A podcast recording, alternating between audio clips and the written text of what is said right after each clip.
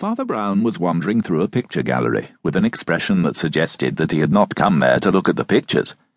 Indeed, he did not want to look at the pictures, though he liked pictures well enough.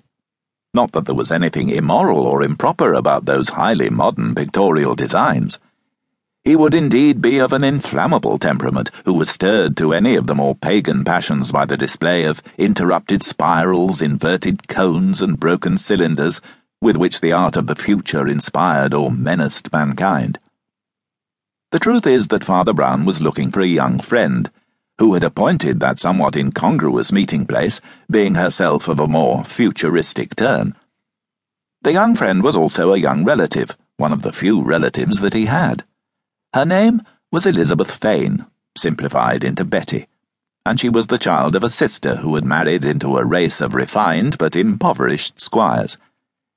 As the squire was dead as well as impoverished, Father Brown stood in the relation of a protector as well as a priest, and in some sense a guardian as well as an uncle.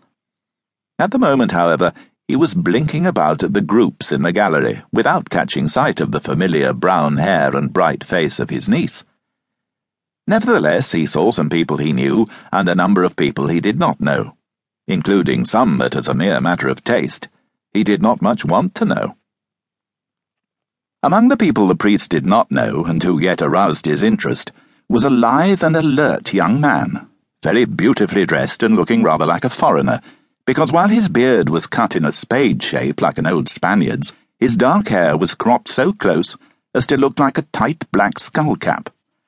Among the people the priest did not particularly want to know, was a very dominant looking lady, sensationally clad in scarlet, with a mane of yellow hair too long to be called bobbed, but too loose to be called anything else. She had a powerful and rather heavy face of a pale and rather unwholesome complexion, and when she looked at anybody, she cultivated the fascinations of a basilisk. She towed in attendance behind her a short man with a big beard and a very broad face, with long, sleepy slits of eyes. The expression of his face was beaming and benevolent, if only partially awake, but his bull neck, when seen from behind, looked a little brutal. Father Brown gazed at the lady, feeling that the appearance and approach of his niece would be an agreeable contrast. Yet he continued to gaze for some reason until he reached the point of feeling that the appearance of anybody would be an agreeable contrast. It was therefore with a certain relief, though with a slight start as of awakening, that he turned at the sound of his name, and saw another face that he knew. It was the sharp but not unfriendly face of a lawyer named Granby, whose patches of grey hair might almost have been the powder from a wig, so incongruous were they with his youthful energy of movement. He was one of those men in the city who run about like schoolboys in and out of their offices.